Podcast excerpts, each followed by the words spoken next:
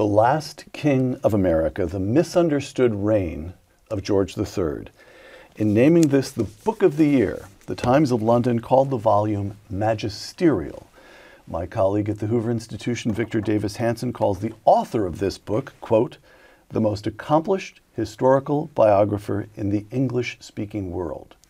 With us today, that author, historian Andrew Roberts, author of The Last King of America on Uncommon Knowledge now.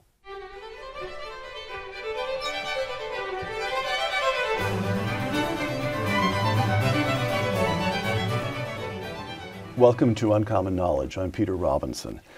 A graduate of Gonville Caius College, Cambridge, the historian Andrew Roberts is a professor at King's College London, a lecturer at the New York Historical Society, and the Roger and Martha Mertz Visiting Fellow at the Hoover Institution here at Stanford. Dr. Roberts is the author of more than a dozen major works of history, including Napoleon, A Life, Churchill, Walking with Destiny, and now, The Last King of America, The Misunderstood Reign of George III.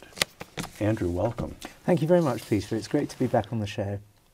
Um, a couple of opening questions, if I might. And the first involves just a few seconds of perhaps the most influential portrait of George III, prior at least to the publication of your book, which comes, of course, from the musical Hamilton. And when push comes to shove, I will send a fully armed battalion to remind you of my love. Da da da da da. da, When push comes to shove, says George III in Hamilton, I will send a fully armed battalion to remind you of my love. Fair? No, not at all fair. I, I tap my foot to Hamilton as much as everybody else. Um, but uh, there's another song, of course, where he talks about how he's going to kill your friends and family to remind Yes. um, you of uh, his love. In fact, um, he was a benevolent monarch. He was a. Uh, a true Enlightenment monarch. Um, he was a Renaissance prince in many ways, and he was far from that uh, sort of camp, uh, preening, um, sadistic character in uh, Hamilton the musical. Can I just, I, I get the impression, of course, you spent th- three years on this book, and the Queen uh, recently released some 100,000 pages of papers dealing with George III, many in his own hand, as I gather. You've read that material. So you've kept company with the man. And I can't escape the feeling in the book that you like him. Yes, and uh, that's why I use the word misunderstood in the um, in the subtitle because he has been hugely traduced by uh, historians, not just American historians, which you'd expect, but also by British historians. The Whig historians of the 19th and uh, 20th centuries have attacked him as well for things that he simply was not guilty of. And um, uh, one of them is the, the form of his madness, which I'm sure we'll, uh, We'll get on to to, yes. uh, later. But mainly it's the concept of him being a tyrant, which of course uh, Thomas Jefferson made um, these ad hominem attacks on him in the Declaration Yes. of Independence. I'll come to that as well. So, so here, here's my second, just sort of first question. I'd like just to establish this. Um, a passage I'm going to quote to you from The Last King of America. Quote, the year 1775 ended with the British having signally failed to strangle the rebellion in its cradle, although some in the government wanted to concentrate on blockading the colonies into eventual submission, the majority, including the king, were determined upon a land war to force the issue. So, George III, liberal, humane, generous, likable, devoted husband and father, but at least at one moment, he actually did wish the war against the Americans. Once the Americans had already um, started the conflict at uh, Lexington and Concord, yes, he was very much in favour of sending the battalions. Um, but um, the point was that there was no precedent in history for um, colonies just being allowed to go. Right. Uh, you don't get that in the 19th century. You hardly need to mention it to an American uh, about the effect of secession of, um, Right. of certain states. And then actually you can take it through up until the 20th century. It's not until, um, until 1905 that a... Um, that a country, i.e., Norway and Sweden, actually split apart without any bloodshed. Really, 1905. Hmm. All right. Of course, the French are still fighting at Dien Bien Phu in 1958, and on and on it goes. Well, absolutely, and uh, and you can see that in uh, in lots of later parts in the 20th century. But to expect an 18th century Hanoverian monarch uh, to just let America go without a shot being fired is, I'm afraid, completely um, right. impossible. We will return to this. George III, he's born in 1738. He dies in 1820. This is a good long life, especially by 18th century standards. He comes to the throne at the age of 22 in 1760. The last king to believe he ruled by divine right is Charles I, who's executed in 1649. The last monarch to refuse the royal assent, to use the royal veto, is Queen Anne, and she does so in 1708. The last king to lead troops in, ba- in battle is George III's grandfather, George II, and he had done so in 1743. So as George III comes to the throne in 1760, by then, nobody believes a king, an English king, rules by divine right. Nobody believes that he, practice, that he possesses in practice the power to veto legislation, and nobody expects him to lead troops in battle. This is a tricky bit for an American to grasp. When he comes to the throne in 1760, what's his job? His job is a limited constitutional monarch under the precepts of the Glorious Revolution of 1688. So his um, family have been on the throne because they're Protestants. So one of his jobs is to be a Protestant. Uh, You'd better, you'd better gi- give us a sentence or two on 1688. Okay, the Glorious Revolution, which overthrew the uh, Stuarts, was King James II, was um, uh, in part because he was a Catholic. Yes. And so they, uh, the Hanoverians came eventually to the throne because they were not Catholics. Right. And so one of his primary duties um, is, uh, is to be a Protestant, which was fine because he was a believing Anglican and, uh, and a pious Christian indeed. Um, but also, although he had the right to, um, to appoint prime ministers, um, and, uh, and indeed governments, c- cabinet ministers saw themselves as being responsible to him personally. Uh, he only, on one occasion in the entirety of his uh, very long reign, which, as you say, is the longest reign of any king of England, is um, uh, once when he appointed William Pitt the Younger to be Prime Minister without the majority of the House of Commons, which was subsequently vindicated in the next general election. So he was somebody who very much revered the uh, British Constitution and, uh, and was not like the absolutists of the past. Yes, the, or, uh, the absolutists of the past, but also his contemporaries on the continent. The, the, the business, the, the argument that he's not a tyrant, the liberality of the man, the, the way he's willing to live within the constraints of the British Constitution, comes out especially sharply, at least to this reader, when you contrast him with. Well, absolutely. You contrast him with Catherine the Great, of course, or Frederick the Great in uh, Prussia. Uh, certainly the Bourbons in France, uh, who behave so absolutist that they wind up having a revolution against them, of course, Right. during his reign. Uh, or the, um, the Spanish who uh, execute people, um, the ringleaders of uh, uprisings in Louisiana and so on during this period.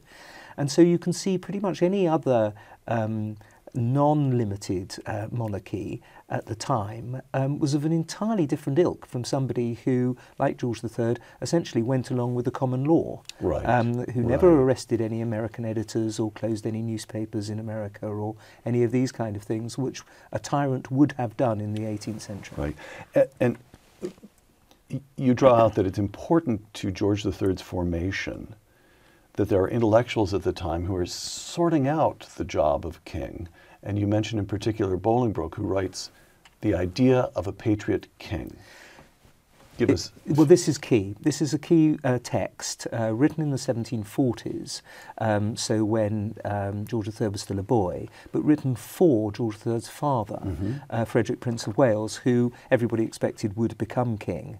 And it really sets out a Tory as opposed to a Whig concept of a, of a monarch who personifies the nation and who. Um, uh, is is a sort of unifying figure, not just for Whigs, who were the people who had run the country ever since the Glorious Revolution for the last 80 years, but also for outsiders, people like Tories.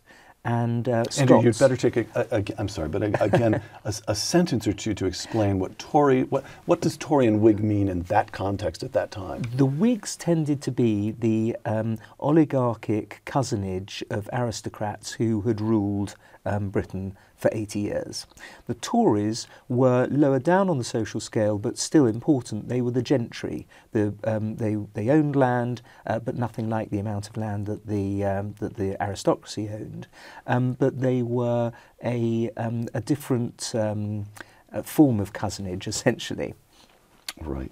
I, I'm going to quote you one more time. George's essays, this is his essays as a young man, suggest a young man who revered the way the Glorious Revolution had brought about liberty, took William III, who's the monarch whom the Whigs bring over from Holland to replace James II, took William III for his role model as king, and passionately agreed with his father, Frederick, Prince of Wales, and Bolingbroke on the personal role of the monarch in defending the people against an overweening aristocracy. So this is an adjustment, at least for this American, the adjustment that the American has to make. Ah, I, we, at least I tend, I'll stop trying to represent all Americans. There's a tendency to think of the monarch at the top of the system of aristocracy. And George III said, no, no, no, no, I'm not an, it's me and the people against that lot. Precisely, yes. And you see it later with the thought of Disraeli, for example, and other um, political philosophers, whereby there has to be a, um, a, a force in society that is so powerful that they can negate uh, anything that would oppress the, um, the ordinary people. One last aspect of uh, George's intellectual and psychological background that strikes me as important, so important that we mention here we are trying to reduce an ox to, the, to a bouillon cube. um, again, he comes to the throne in 1760, and just 14 years earlier, the Battle of Culloden, Culloden has taken place, in which English troops loyal to George III, The and- second. I beg your pardon, George II, thank you, suppress Scottish troops who are loyal to the exiled Stuarts. And you write, George III, he, he grew up in the knowledge that, this, that his accession to the throne was still threatened. Instinctive to the Hanoverian dynasty was the assumption that rebellions, if they could not be reasoned with, must be crushed by overwhelming force. Close quote. So again, we tend to think uh, the madness of George III. That we, George tends to be presented, at least in popular culture in this country, toward the end of his reign, when the reign is totally secure. But just when, when he was a child, there was still a rebellion taking place on the island of Great Britain. and a really dangerous rebellion. Uh, the um, uh, the Scottish army under uh, Bonnie Prince Charlie got to Derby, which is only 120 miles north of London, and uh, so they were literally only a few days' march away. Um, they stopped and returned, but. Um, but the uh, panic in London, I don't know whether, nobody knows whether George III could have got a sense of the panic in London. He was only seven years old, but uh, he'd have he- definitely heard about it later on in his life, where the banks crashed, um, the, uh, they tried to move the gold out of the Bank of England, the, um, the royal family considered jumping back to Hanover, which is where they came from. You know, it was a, uh, it was a terrifying moment where the whole of the um, Hanoverian uh, succession might have collapsed. All right. That, that strikes me as important to bear in mind as part of the background of the man. Um, as we come to the next topic, which is, of course, this is, I have to say, this is six or seven chapters in this book of more than 20 chapters, as I recall. But it's the six or seven chapters that matter to an American. so, the rebellion. Um, we set the context. American colonists hold the eastern seaboard of this continent, but French, the French populate what is now Quebec. And as the American colonists move west and the French move south, they bump into each other. There's trouble. I quote you again, the last king of America. On 17 May 1756, France and Britain declared hostilities It was a conflict that would later be described as history's first world war, close quote. And it's a conflict that has almost no place in the American consciousness because we start with the revolution. But you argue the revolution can't be understood without grasping what took place a couple of decades earlier. Absolutely, no. Right. Um, Americans should be should should definitely understand about what you call the French and Indian Wars and what we call the um, Seven Years' War, because essentially it started here. Um, the uh, in uh, 1754 there were clashes between the American colonists and the uh, and the French, and that uh, rippled all the way through into what I call and other historians call a world war, and so it's essential that. One appreciates that uh, by the time of 1763, when that war ends, um, you have the French taken off the continent. They were no longer any kind of threat to the American colonists because they had been soundly and completely defeated in the French and Indian Wars. And so uh, the nearest French army is in Haiti, a thousand miles away. And this is the moment, therefore, when the Americans can uh, create themselves as a, as a new and independent nation and where they can grasp their self government. And that accomplishment, I'm an American, you're an Englishman, so what a Frenchman might make of my putting it this way, I don't know. But the accomplishment of ridding North America of, of any French power to speak of is directed from London. Yes, but it's directed by William Pitt the Elder. All right. Yeah. Americans participate. Washington, uh, George Washington, as a young man, participates in a campaign. But that is a that is an accomplishment of empire. That's right, and paid for, of course, which is the key. Paid, which is what the we come to. Which we come to. It was a Paid for. difficult undertaking and an expensive undertaking. and Britain imposes a tax on tea, prompting the 1773 Boston Tea Party. Where's George III in that? Well, and am I moving too quickly? You're I'm trying. moving, I'm- you're oh, moving a little bit. All right, no, well, slow me 'cause I- down. I, wanted to start with the Stamp Act, Oh, uh, of which course. of course is, is the um, is in, along with the Sugar Act is the original um, uh, Okay, problem. we'll do stamp, sugar, and tea. Yes. All right. Um, so with the uh, with the Stamp Act, this was a imposition that was going to be made, and it was a it was a new tax, and everybody, of course, hates uh, them quite rightly. Uh, and it was a tax that wasn't going to raise that much money, about fifty thousand pounds, which, if you divide it between 2.5 million Americans, or at least 1.9 million unenslaved Americans, is a- still a tiny amount of money, two shillings and sixpence per American per year. But the drawback was with it that A, it was a new tax, and B, it was a tax that was levied on um, largely on lawyers and journalists who, as we know, even to this day, uh, can be voluble. Um, Yes. And there's that wonderful line that um, from the 19th century saying that you should never annoy somebody who buys ink by the barrel. Yes. And this Yes. was uh, therefore not paid, um, except in uh, in Georgia. Nobody paid the Stamp Act, and instead they uh, attacked the uh, people who needed to raise it and tarred and feathered them and so on, and started the whole of this concept, especially when there was a Stamp Act Congress and people came together from all of the colonies to um, to oppose it. Mm. All right, sugar and tea. Um, sugar not so. Excuse me. No, I'm sorry. But on the Stamp Act, where's George? Uh, he's in favour of it at the beginning, but when it was clear that the Americans are not paying it, he was uh, he put a lot of parliamentary influence to make sure that it was repealed. All right. Now, can I just ask, what is the mechanism by which the king exerts influence? Well, he uses the immense power of honours.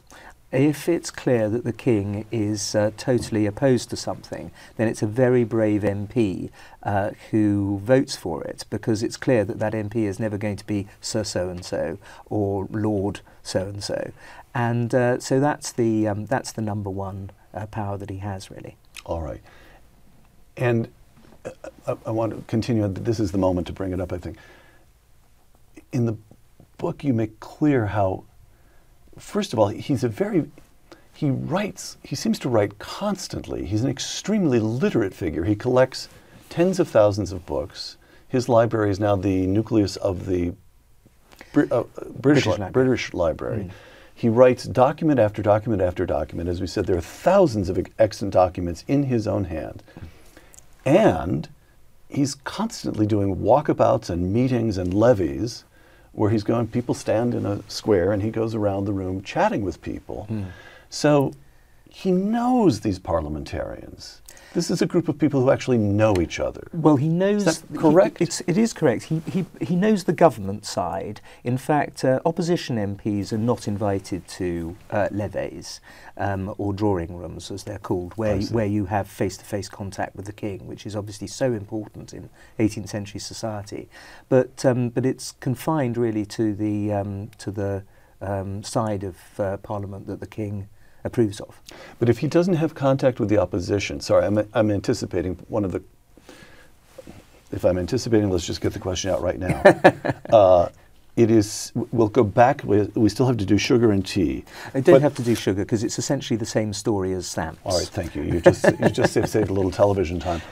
But even as it is often said that the Vietnam War was lost in Congress, you make the point that the government had to try to conduct this war on the far side of the Atlantic Ocean, a logistically complicated and tremendously expensive endeavor, while at the same time facing quite a lot s- stiff and informed and articulate opposition at Westminster. Is that correct? That's right. The radical Whigs, the opposition under Charles James Fox, supported the Americans. In fact, they dressed like officers of the Continental Army. They wore blue and buff to show their support of the uh, of the Americans. And uh, they consistently opposed the, the war, and they got much more strong. Uh, It's rather, you're quite right, the Vietnam analogy is a very um, strong one. Um, but it's also the case, of course, that the British didn't send enough troops to America. Right, They, at the right. top moment, they had 50,000, but for most of the war, they had 35,000 troops attempting to hold down these 13 colonies. It just simply wasn't enough. But as you had to give each troop, every soldier, a third of a ton of supplies and food and ammunition and so on, um, it became a logistical nightmare, as you say, to fight a war. It had never been done before in history to try and fight a war 3,000 miles away. But if I may, back to the king for just a moment. If the opposition don't get invited to these drawing rooms, how does he know what the opposition is thinking? Is he reading reports? Is he well and is he receiving an unbiased flow of information from the government? How does he know about the opposition? He's, get, he's getting a daily report from the Prime Minister about the goings on in the House of uh, Commons. And the interesting thing about some of these And it's reliable? It's reliable. All oh right. yes. Well, first of all, it says it uh, says exactly how many people had voted and where and under what circumstances. All But right. also, it's very interesting how it does give a, uh, or at least Lord, Lord North, who was a was an amiable and affable figure, even though he was a useless prime minister, um, would, if an opposition member made a good speech, he would say so and tell the king. I see. I see. So these were gents. These were gentlemen. All right. On to this, the uh, the the sh- uh, Boston tea. On to tea. On to tea. On to tea. Tea was um, an expensive commodity, but there was a hope and a chance that when the East India Company nearly went bankrupt in 1772, that it was going to be allowed to come and undercut the market in um, smuggled tea, essentially, uh, in Massachusetts and elsewhere, and bring the price of tea right down for the American consumer. Uh, of course, this wasn't going to be good for the Boston merchants who were doing the smuggling, um, and so as a result, in December 1773, they um, hired and and uh, um, used employees to attack these uh, these ships of the East India Company and destroy 9,000 pounds in weight of uh, tea overnight. And this was the point at which it uh, it really got nasty because the uh, British government, the British cabinet, and the king all thought that the best way to deal with this would be to punish the Massachusetts Bay Colony, uh, believing, and this is where the king was incredibly badly informed by the royal governors, that um, the rest of the colonies would not stand by Massachusetts. And they um, did, of course, hugely. And this was uh, the reason that um, only a um, little over a year later, well, 15, 16 months later, um, you get to the shooting war starting at Lexington and Concord. Mm. We'll come to that in, in a moment. John Adams, you quote this. This is a very famous passage. This is John Adams writing to Thomas Jefferson years after the events. And Adams writes to Jefferson The revolution was in the minds of the people. And this was effected from 1769 to 1775 before a drop of blood was shed at Lexington.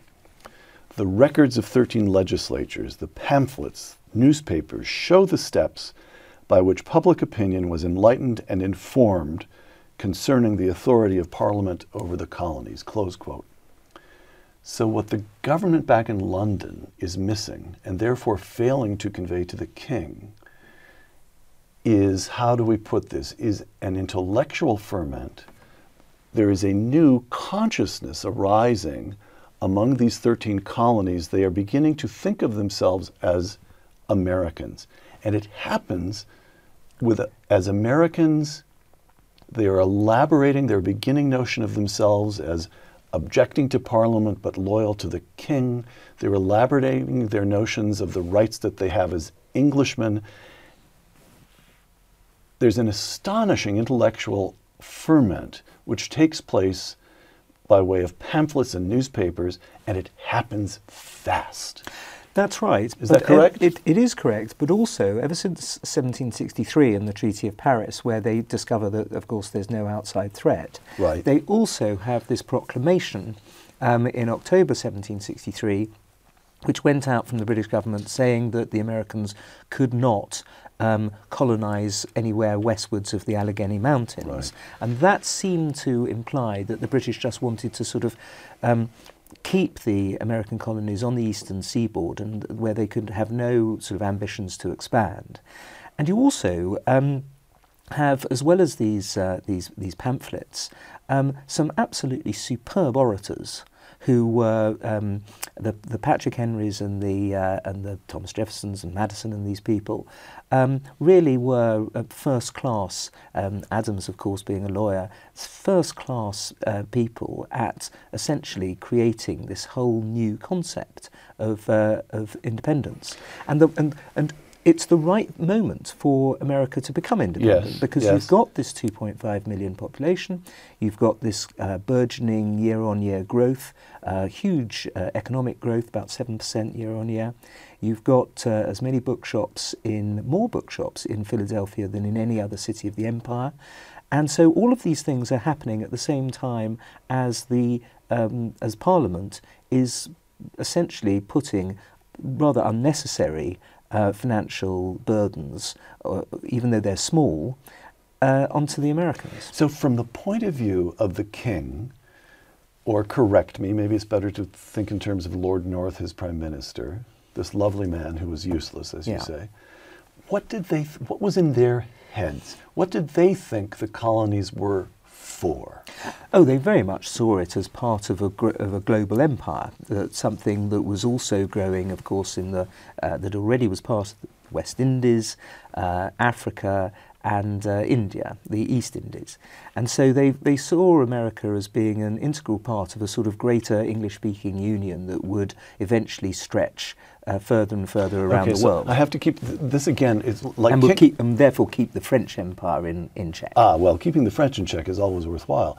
but um, I say to the author of a book on Napoleon.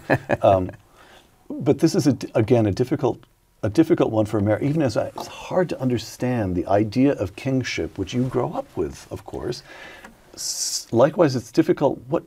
All right, they're, they're building an empire, but what for? To get rich? Is this a, is this principally a commercial enterprise? What are they doing it for? No, it's a classic example of capitalism in action where the Americans were getting rich uh, and indeed they were being taxed at something like 2% of, the, uh, of what a, the Britons were being um, taxed at. Oh, for the good old days. So, exactly.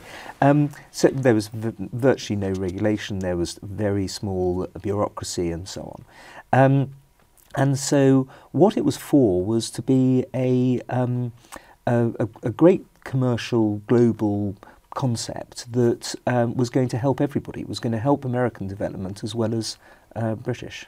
And was it, uh, so the Spanish, we're talking about a couple of centuries earlier, but the Spanish are explicitly, or at least quite quickly in the Spanish expansion, comes the notion of Catholicism and Christianity. That's not present in the same way in the British effort, is it? No, not at all. And also, what you have to remember about the American colonies is there uh, is how many nonconformists there were. Right. So the Anglican Church didn't have the kind of um, power in America that it had in Britain, and the nonconformists, especially the the very low church ones, worried about a episcopacy being put up in um, set up in um, America, and they certainly worried after the Quebec Act of 1774 allowed French Quebecois Catholics to retain their civil and religious rights, that um, that George III was going to impose Catholicism on uh, Americans. It's a mad conspiracy theory. We can see that it it just has no basis in fact whatsoever. There's certainly nothing in the hundred thousand pages of George III's papers to suggest it's true, but a lot of people did believe it. All right. All right. We come now to war. 1775 and the siege of Boston. The British Navy invests Boston Harbor with eight, ten warships, big, expensive pieces of equipment Yeah. that have sailed across Proper the Atlantic, yeah. a proper fleet. And the Army puts on land how many thousands of men? I can't remember offhand, but it, it, it had already had 4,000 in Boston since 14, since uh, 1768. So All right. it's, a, it's a large army anyway. All right. And what role does the king play in making that decision? Um, very little. He, um, he put ticks by the names of the four leading uh, major generals, but otherwise that was down to a combination of the Admiralty, the War Office, um, the Treasury, and the Victualling Department, and, and obviously the Cabinet. All right. This is this is in some ways the key to the whole argument. It was the king's fundamental respect for the concept of crown in parliament, that is to say, for the limited monarchy, for deference to the elected commons, that helped bring about the American Revolution. Had King George III been a ruthless despot, Britain would have had a much better chance of winning the war. Well, and also of, of stopping the war from taking place, because what he could have done is said, "Look, I'm king of America, and so I'm happy that the Americans have got uh, self-government and aren't paying taxation to uh, the British Parliament and so on." And so, the, one of the uh, interesting things that some of the colonists asked for was for the king basically to um, step beyond his constitutional role and uh, and become king of America uh, that wouldn't require him physically to be in America, but it would require him to, preve- to prevent Parliament from taxing America or from having the veto rights over American legislation. I see. So, so conceptually, they're anticipating what we now think of as the Commonwealth, where, Yes. where the Queen is Queen of Canada. Precisely, yeah. All right. But you don't get the actual Commonwealth until 1931. A bit later, yes, right. And he wouldn't do that because, because he was a constitutional monarch. all right, um, the nature of the war. On the one hand, the reader of this book gets the feeling that everybody's a bit reluctant about it. And George III is disappointed that it has come to this and so forth. Also, that in some basic way, it's quite a gentlemanly operation on both sides. Uh, uh, Starts off to be. Starts that way. Yes, All right. yeah. So this is what I'm getting at. I, I, I just because you um, do such a good job of sticking up for your side, I do want to point out that when Washington has put guns on Charleston Heights, he permits Howe to withdraw from Boston peacefully. When he could have, he could have ripped up the army a bit, the British army a bit. All right.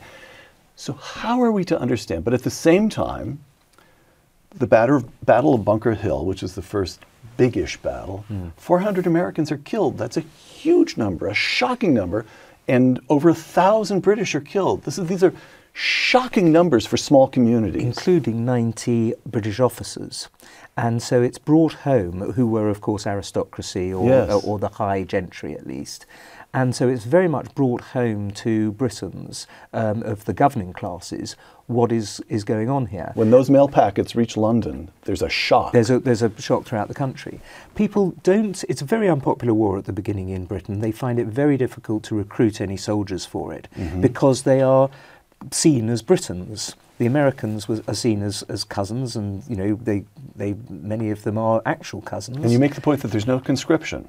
No, and so there's a lot of problems with um, with recruitment because the war is very unpopular until um, the French get involved, at which point it suddenly becomes tremendously popular uh, for, uh, for Okay, take us take us through. This is fascinating. I, again, um, bits and pieces of this that I picked up because Americans learn bits and pieces. But take us through the military aspects of this. You, you make the point that there's really only one British war plan that's coherent. Yes, uh, Lord George Germain, the um, American secretary in the cabinet, uh, has a what's called the Germain Plan, mm-hmm. which is to send Sir William Howe up from New York northwards up the Hudson at the same time that Sir John Burgoyne is coming south down from Canada, and they were going to meet at Albany and thereby split the New England colonies off from the rest of the uh, of the colonies, and that was going to be the plan. The idea would then be to um, to crush the New England colonies, and uh, the problem was there were several problems with the plan. I mean, apart from everything else, coordinating um, yes. in those days over those that many hundreds of miles uh, was uh, across enemy-held territory was in itself a problem. Um, also, to get to get uh, any changes in the plan agreed in London took three months for a ship to get one um, way across the Atlantic, and then with the prevailing winds in the other direction, the other side. But the major problem was that Sir William Howe veered off eastwards against the precepts of the plan and captured Philadelphia, which had lots of advantages that it was the American uh, capital and so on.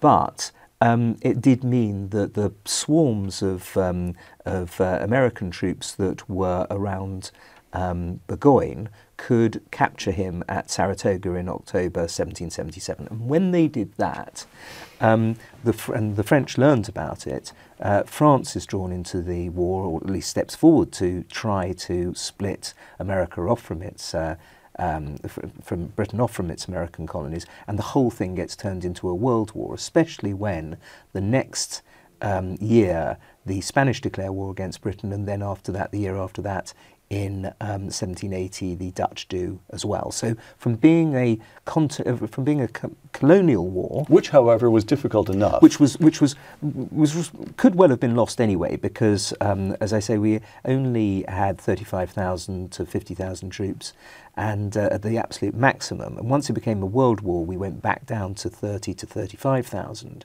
And we were stuck in the eastern seaboard cities. Of course, we captured Charleston in 1780, but otherwise it was New York and, uh, and Newport. And um, and there was a um, superb, I mean, it has to be said, a superb general in, in Washington. You know, his Fabian tactics of, of retreating wherever he thought that he was going to be defeated, the way in which he managed to get off Manhattan, the counterattacks at uh, Trenton and, and, Princeton, the way in which he somehow kept that army together at Valley Forge, which was a truly astonishing um, act of charisma and, and, leadership. You know, George III, he, he uh, compared to that, his generals um, were, were people like um, uh, Burgoyne and, and Howe, and later Cornwallis, um, who were simply not up to it. Mm. It is quite. Uh, you're as English as you can possibly be, and this is one of the many things that makes you so delightful. But I must say, it is bracing in this book to see that Andrew, Andrew Roberts goes into this history, and the people that we're taught, who knows what Americans are taught these days, now that we've all become woke and the 69, all of that. In my generation, was the people we were taught were great men turn out to be great men. Yes. They stand up. Yeah. They do stand up. Not just, not just of course, in the uh, the soldiers in the war and the and the founding fathers before the war, but also with, and the sheer courage, of course, of standing up against the most powerful empire in the world is uh, is a uh, tremendous thing in itself because um, the American population was only about 20% of the of the British population.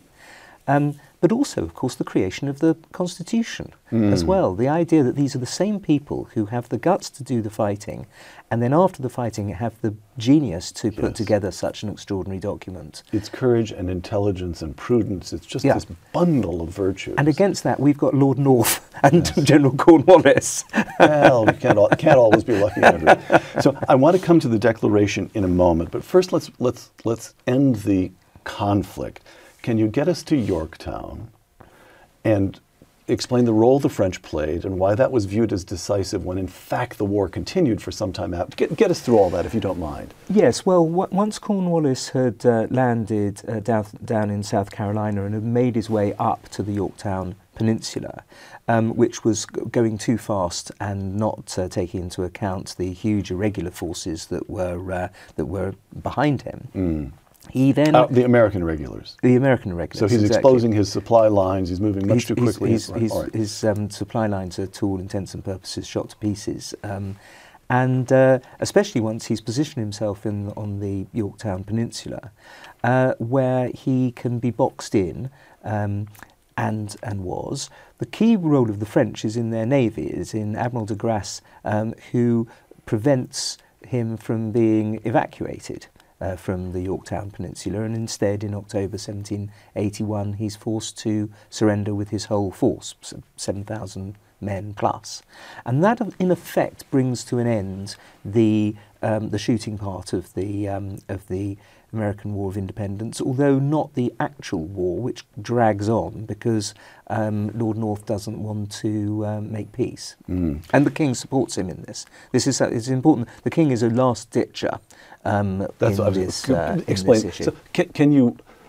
Cornwallis surrenders at Yorktown. Devastating defeat, even if you are a last ditcher. What's the king's reaction? Do we know? Well, to fight on. Mm, You see, this is the thing. He, he says, well, you know, we've lost uh, uh, two armies now, the other one being Burgoyne's, uh, and the and the best thing now is to gird our loins and and and uh, and continue fighting.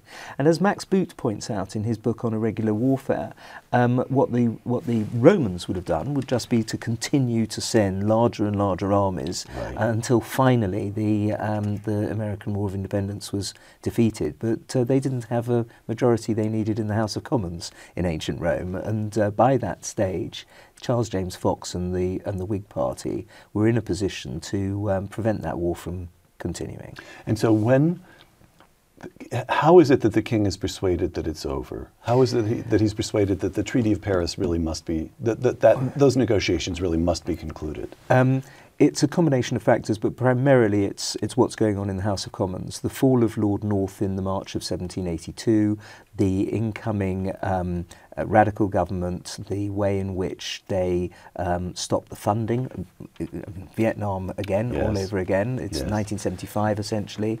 Uh, they won't fund the war anymore, and uh, and this is what finally persuades the king that uh, that peace needs to be uh, signed. All and he wants, and uh, he has a, a prime minister that he appoints, Lord Shelburne, who wants to try and do a deal with the Americans whereby we we keep New York and, and Newport, Rhode Island. I mean, it's the most extraordinary kind of thing that they could possibly have You'd have enjoyed Newport, but New York we couldn't have spared. It was quite a loyalist city, remember? New York, yes. Um, all right. So let, let, I, I, again, I want to return to the Declaration, but let's just last note on the Revolution itself. June fourth, seventeen eighty-five. John Adams, now ambassador from the new nation of the United States, meets the king. Adams has memorized a little speech. He says, quote, I think myself to the king, I think myself more fortunate than all my fellow citizens in having the distinguished honor to be the first to stand in your majesty's royal presence in a diplomatic character, close quote. To which the king responded, I can't remember the exact wording, but it's it's very Oh, gracious. um, it's very it's gracious indeed. Yes, exactly. I wish I brought it with me. I mean, it's in the book, obviously, but um, uh, no. He's he, he responds and he says, "I even though I was the first to um, support the idea of going to war." Um, now that you've won, I welcome you as uh, as the um, representative of the new independent United States. It's a tremendously gracious way of dealing with it, and it doesn't stop there. His graciousness, um, the towards the uh, the people who had essentially, you know, taken away his uh, his uh, jewel in his crown. Um, but also when uh, George Washington retired as um, as president in March 1797, he said that uh, Washington was the greatest character of the age. By the way, uh, it's a relief to me to discover that you're human after all. In all the years we've known each other, that's the first time I've, I've known you not quite to remember exactly. I know, I had to paraphrase. Exactly a date or a quotation. all right, the Declaration. The other evening, uh, you gave a talk and I was sitting there taking notes, and you referred to the Declaration of Independence as a propaganda document. Close quote. Propaganda The document. wartime propaganda document. Wartime exactly. propaganda document. Yeah. And I'm afraid that I'm required as a patriot to bristle just a little. Bristle we'll come to that. you like. Explain, explain, explain your argument. Well, the war had been going on for 14 months by then. Mm-hmm. Um, there had been a lot of um, bloodshed, as we mentioned earlier, on uh, on both sides. And in order to essentially um, make the American public recognise that loyalism was no longer an option for one third or so of the Americans, and also that this was not just a war against Parliament, but this was a war against the King, and this was not just about trying to get into some Commonwealth arrangement, this was about independence and sovereignty for the United States. Thomas Jefferson War had- has hardened the position. war has hardened the position, and uh, as it as it always tends to, especially as this had a, elements of a civil war to it. Yes. And so. Um, and so it was essential for the uh, Continental Congress to make a radical sta- statement um, that would also work as propaganda against the king. And so that there could be no longer any sense of any uh, loyalty towards the king. And so There's no middle ground. There's We'll- no middle we'll ground. eliminate any middle ground. Yes, uh, the the the, um, the shifting alliances and, and shifting moods um, have to solidify at this point by July 1776, and the statement had to be made that what we're fighting for is complete independence, and so he had to be the king had to be vilified in order to do that. You, you can't you can't say he's he's a good king and he's a nice man and so on. You've got to create him as a, a monster who, in the words of the Declaration of Independence, um, is unfit to be the ruler of a free people. And so the word tyrant crops up uh, relatively early and is repeated um, uh, in the document, especially at the end. And there are these 28 articles Yes. that um, attempt to establish him as a, as a tyrant and a monster. Right. We better take a moment to explain that about the first third of the document is that wonderful preamble that we all, we, my lot, all remember when in the course of human events and so forth. Yeah. But the I think even we, we like the You- bit about life, liberty, and the pursuit of I'm happiness. I have so to happy say. to hear it. then it comes to 28 specific charges. Now, there aren't dates and numbers attached, but you get the feeling that, the, well, let's just put it this way. I have heard it said by people whom I think we would both revere but needn't go into, that the first bit of the document, the preamble alone, is it's just up in the air. It's sublime, isn't it? It is sublime, Yes, yeah. but it could almost be, it could take you in the direction of the French. It could be a kind of, it's not grounded. What makes it a conservative document, which what, what, what demonstrates that this, is a, that this is a conservative revolution. I'm making points that are important, as you will grasp. Very I'm- important. No, I- and you can, yeah. you can elaborate Yeah, on it. yeah. I was trying to set you up Yeah. here. It's not It's trying those- to be a social revolution. It's trying to be a not- political revolution. Exactly, and it's grounded in this sense of common law. There are specific grievances. Yeah. The king has done specific. All right, and there are 28 charges, and you really will have nothing to do with 26 of them. You write, um, quote, only two stand up, the 17th and 22nd charges. I'm I'm looking at you. Can you remember those two? Yes, of course. All right, go the, ahead. The, the 17th is the one about taxation. Right. Uh, and the 22nd is the one about Parliament having veto rights over American legislation. Right. And they are, in and of themselves, justification for the revolution, because that's what it's all about. And so um, you don't need the other 26. They are essentially padding. That, um, that Padding? They are padding. They, they, You they, use, why do you use these words? Are you trying to annoy me? Propaganda and padding in the founding document of my country, Andrew. Which, as I what say, am I to do with which, you? which, as I say, the first third of which I, I love as much as you do. I think. All but right. the uh, but when he's accused of doing things that um, that all of the previous monarchs had had done without sparking a revolution, the navigation acts that come in under Oliver Cromwell in 1650, for example, when he's accused of um, taking people across the oceans for trial, not one American was ever taken across any ocean for trial by George III. When he's accused of ex post facto rationalizations, essentially of things that had already happened after the war had started, you've got to appreciate that what he's doing as a lawyer is padding his brief. Well, all right. Give, give me a little bit of space here. I- I'll make a little bit of a speech here. Got it. And then I'll and then I'll just fall silent because this is the book, and there are eight what hundreds of pages here that show that you've thought about this much more carefully than I have. However, it seems to me that when you go through the charges, well, the first charge, he's refused to assent to certain laws. And then I'm quoting you the fact that the king had, on relatively rare occasions, exercised his constitutional right to veto colonial legislation did not prove that the right was an improper one any more than a presidential veto over legislation would today. But that's the point. Presidents are elected, kings are not. There's something to that charge. It's not spurious, it's not entirely padding. It's saying we live in an arrangement in which that man over there on the other side of the water believes that he has the right to tell our legislatures, nope, not doing that, not doing that.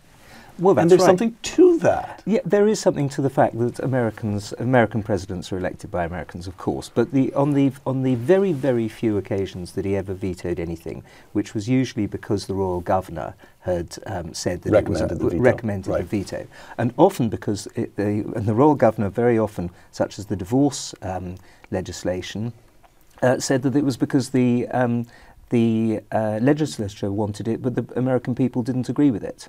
So, so in a sense, what he was doing was doing that thing from the idea of the patriot king, where his royal governor was representing the people against the um, against the legislature. It happened on more than one occasion, but not, But not more often. than not more than half a dozen. All right. And the idea that you you're going to have a revolution and kill people about that is um, is something that Well, but- uh, you know. Uh, uh, all right, let me do one more of these. Again, I'm just going to quote you. I'm quoting you against yourself. The fourth, fifth, and sixth charges refer to interference with colonial legislatures. The Virginia Assembly had been dissolved in 1765 over the Stamp Act, and the, the Virginia, Massachusetts, and South Carolina legislatures in 1768 over the Massachusetts Circular Letter. But none of these actions was unconstitutional under the laws pertaining at the time. Close quote. However, they they do offend this crystallizing consciousness that we're Americans. Nobody ought to have the right to dissolve our assemblies. No, I agree, and and that's why you know ultimately abe- uh, independence, as I say, in a- it was the right historical moment of for the development of America. Um, but it's not, you know, the, the fact that those were not going to be uh, dissolved forever, they were going to be dissolved and then um, allowed to uh, to reconstitute. It was, um, it's not the um, a tyrannical act to uh, to do that. Okay, I'm going to propose a settlement between you and me. and the settlement is your point. Your point is that, that he wasn't a tyrant. He wasn't Frederick the Great. He wasn't Catherine the Great. Actually, the Great is a bit of a sel- so seldom a good sign. isn't it? um, but my well, so let me quote, if I may, the great historian, the great American historian of the American Revolution, Bernard Bailyn. This is a longish, longish quotation, but I'm going to indulge myself if you'll indulge me as well. Absolutely. So Bailyn writes about this intellectual ferment. There were probing speculations, theories by which a generation convinced of the importance of ideas in politics attempted to deal with the problems they faced, but they were not mere mental gymnastics. Bailyn might also have said they were not mere propaganda or not mere padding, I might suggest. Up and down the still sparsely settled coast of North America, groups of men, intellectuals and farmers, scholars and merchants, the learned and the ignorant, gathered for the purpose of constructing enlightened governments. During the single year 1776, eight states drafted and adopted constitutions. Two of these state constitutions adopted before independence. Everywhere there were discussions of the ideal nature of government. Everywhere principles of politics were examined, institutions weighed, and practices considered. Close quote. So, all right, He wasn't a uh, Can I- tyrant. Can I, can I quote an American historian of this period as well, Richard Brookhiser, who says that uh, America in the 1760s and early 1770s was the free, amongst the freest uh, societies in the world. yes, yes, yes. Yes. So these, of course, these people were talking about all these um, essentially seditious things. And what did the king? Essentially And what did the king? Well, because they, Yes. they lead to a revolution, so they they are uh, uh, totally seditious in a sense. But what did the king do about any of that? Did he try and clap anyone in jail for it? Did he try and shut their newspapers? Did he try and arrest them? No. Catherine the Great would have hung them. So he's a different man from that. All of that discussion, he didn't try and stop the First Stamp Act Congress or the First Continental Congress from meeting. You know, this is the kind of thing that a tyrant who had troops in the in the uh, region would have done. Okay, well, so let's do a, a counterfactual then. You seem to me uh, to be granting the point, which is that this was a time, Bailyn's point is that Yeah. this is a time of astonishing intellectual and cultural ferment. this is right. this really and truly does bear comparison with with with the Greece of Pericles. Yes. Something is really happening, Happening, here. yes. So what is the counterfactual?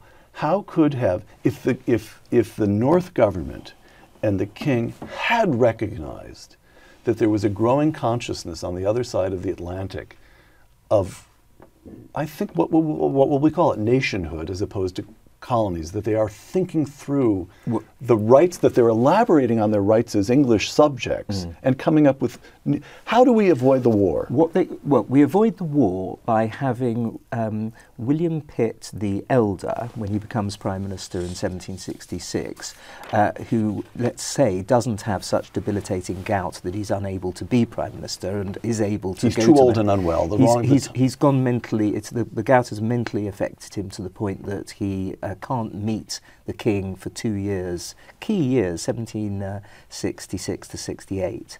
But instead of that, what we have is a, as a fit uh, William Pitt the Elder, who, um, who, who can see far enough into the future, or indeed can just look over the Irish Channel to the Irish Parliament and gives the Americans their own Parliament. Uh, a parliament which is a single body that speaks for the whole of the 13 colonies. You coagulate, amalgamate, sorry, the, um, the 13 colonies into one um, essentially nation state, which is uh, self-governing. You have the, co- the Commonwealth concept in 1766 rather than in 1931. All right. It has to happen a little bit soon. It has to happen before the siege of Boston. It has to happen before Lexington, right? Mo- Of course, Before before before all the intellectuals eliminate the middle Listen, it, ground. no, it, I, well, exactly. I, what it has to do really is come before the um, uh, it, between the repeal of the Stamp Act and the Boston Tea Party. I see. All right. Well, now that we've rewritten history, And can I just say what will happen after that? of course. Um, because what will happen after that, if the English speaking people somehow stayed together as a single political entity into the early 20th century, the Kaiser cannot start the First World War. There's no way he could invade Belgium if America is a. If we're already in, so to speak. If, if the America is a part of the, of the same entity as, uh, as Britain. Without the First World War, you have no Nazis, no Bolsheviks, no uh, Holocaust, and the world's a much happier place. I can't gainsay a word of that. I'm tempted to. I'm try, It'll occur to me, but I can't gainsay a word of it right now. All right. After America, all this is absolutely fascinating, uh, and I've enjoyed every moment of that. But the man, George III, uh, Treaty of Paris ends the revolution in 1783. The man reigns for another 37 years, and in that time, Britain largely consolidates its position in India. It's still the East India Company, not hasn't been taken over by the government, but it consolidates its position in India, uh, sets in place the first rudiments of steam-powered industry, defeats Napoleon, enlarges the navy. By the time he dies in 1820, the stability of the throne is taken for granted as it could never have been 59 years earlier when he ascends to the throne, and Britain has assumed the place in world affairs that it will retain for 150 years as the most powerful nation on earth. What role did George III play in post America Britain? Um, he played a major role, but um, in some of the things that you mentioned, such as the Industrial Revolution that you mentioned, he played no um, appreciable role whatsoever. He never visited a factory, never went down a mine. Mm. In other aspects, like the Napoleonic Wars that you mentioned, um, he played a, a, a, very significant role because he was part of the um, William Pitt the Younger um, sort of internal revolution, essentially, which um, meant that we didn't make peace with France. And revolutionary and Napoleonic France needed to be ground down, essentially. And when the Prussians uh, fought it for 53 months, the Austrians for 108 months, and the Russians for 53, 58 months, we fought, Britain fought against revolutionary and Napoleonic France for 242 months. Mm. And this is largely because the king will not make peace with a regicide and atheistic um, country like, um, like revolutionary France. So th- they're the last ditch uh, works. tendencies work. Yes. All right. War but of course, by this, it's so sad because by the time Waterloo happens, the great moment of victory comes. He is uh, he's blind and deaf, and he's gone mad, and he's senile, uh, living in um, Windsor Castle, playing his harpsichord, and is under you know he, d- he doesn't know that he he's doesn't won. even aware. So, War of 1812, as we call it, when British troops burn the White House. What's going on there? That's again not got nothing to do with him. Unfortunately, he has his. Unfortunately, sorry, no, apologies. Fortunately. Apologies. I, I, I, I realise I can tease you so much, Peter, but I can't go All too right. far. All right. No, All right. I meant unfortunate. I meant um, I meant fortunately. Uh, he, he um, in the um, February of 1811, um, by which time he's gone mad for the last time, um, three months before that, there's a regency, and uh, and all of the um, regency meaning that, that, his son, his son who becomes, becomes George the Fourth, who becomes George the is Prince Regent with all the powers of the king. Right. He now signs legislation. Uh, he, he he holds cabinets. He appoints prime ministers. He declares war on America. I see. Mm-hmm. I see. All right, and. Um, all right, he reigns for 59 years. You quote the obituary that appears in the Manchester Guardian. Quote, actually a lovely thing, I think. In the perplexity of nations, the throne of the King of England was the only one unshaken, and its stability was the work of his virtue. That's a true statement. Yes. But again, at the end of this conversation, as at the beginning, I have to ask you the notion of kingship. Why do we care that the throne is secure?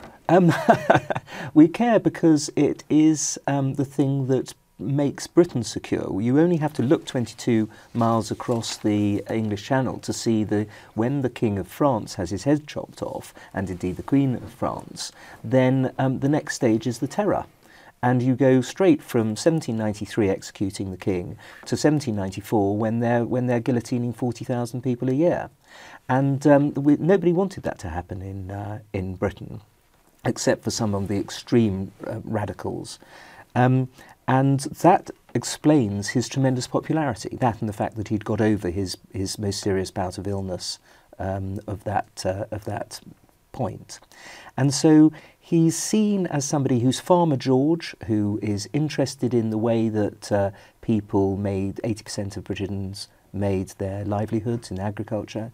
He's seen as being frugal in terms of what he eats and drinks, uh, being financially prudent, um, being hardworking, immensely hardworking. How many children? 15 children. Um, I'm not saying that that implies hard work, but um, I am saying no, that but there's he, a family. He, He's very much a family man. Right. Uh, he, but he is he's so hardworking, and he dates his letters to the minute. Uh, all of them. You can see how many he's writing about all sorts of issues, and he's also got this tremendous sense of both Christian piety and duty. And so uh, if you're looking for the um, for a template for the modern monarchy for Her Majesty the Queen today, uh, you can do an awful lot worse than than go back to George the Third. Mm. From George the Third to Andrew Roberts for a moment. Here's the last king of America. Here's your book on Churchill. Here's your book on Napoleon. You add all the books that you've written, it is an astonishing achievement and you're not even that old. Oh, that's sweet. I think of myself at 58 as quite old, Peter. so, so Andrew, how do you do it? What are your so give me your research methods. How do you go through these masses of material that you must master to produce this? And then tell me about your writing methods. Well, the research is obviously the most fun bit of uh, writing the book, where you go to the Royal Archives or this uh, fantastic um, collection that the Queen has put online that King's College London and the Georgian Papers pro- uh, programme have, um, have uh, made available. And, um, and then you go around the country to various other archives. And, and how many research assistants do you have? I've never employed one and never will. Not ever. It's too dangerous. Um, and and then once you've got all of the information together, you sit down and, and write the book. There are some historians who don't, who, who write it as they get the information. And I am terrified of doing that, just in case you come across a piece of information that completely invalidates right. months and months of work. chapter 27. Right, exactly. Right. So, um, so, so that's all it is. And, and yeah. All right, no, no, but I want to know about the writing method. You, you and I have discussed this, but I'd like to put this, I'd like the world to see, to hear how you actually go about writing um, a book like this? Right. Well, once I've got all the information together, I um, I start work at between four thirty and five o'clock in the morning every morning, and then uh, after lunch I have a forty-five minute Churchillian nap, and then I go back to um, to writing. So I can fit quite a lot of time into the day. I do try to make sure that I'm not doing anything in the evenings apart from you know having dinner with my wife. I don't um, socialise whilst I'm writing the book terribly much. But you you put in, so you go from five. You put in seven hours before breaking for lunch. Yeah. And that seven. I mean, no, but the thing how is, many times? How many times do you turn away from the keyboard to play Sudoku. Or, oh, I see. or, or, that's seven hours of focus and concentration. But um, also, uh, it's it's quite it's it's fun. You know, I mean, it's not as though it's work. writing history is is tremendous fun. All right. Um, once again, Hamilton. What comes next? You've been freed do you know how hard it is to lead? You're on your own. Awesome. Wow.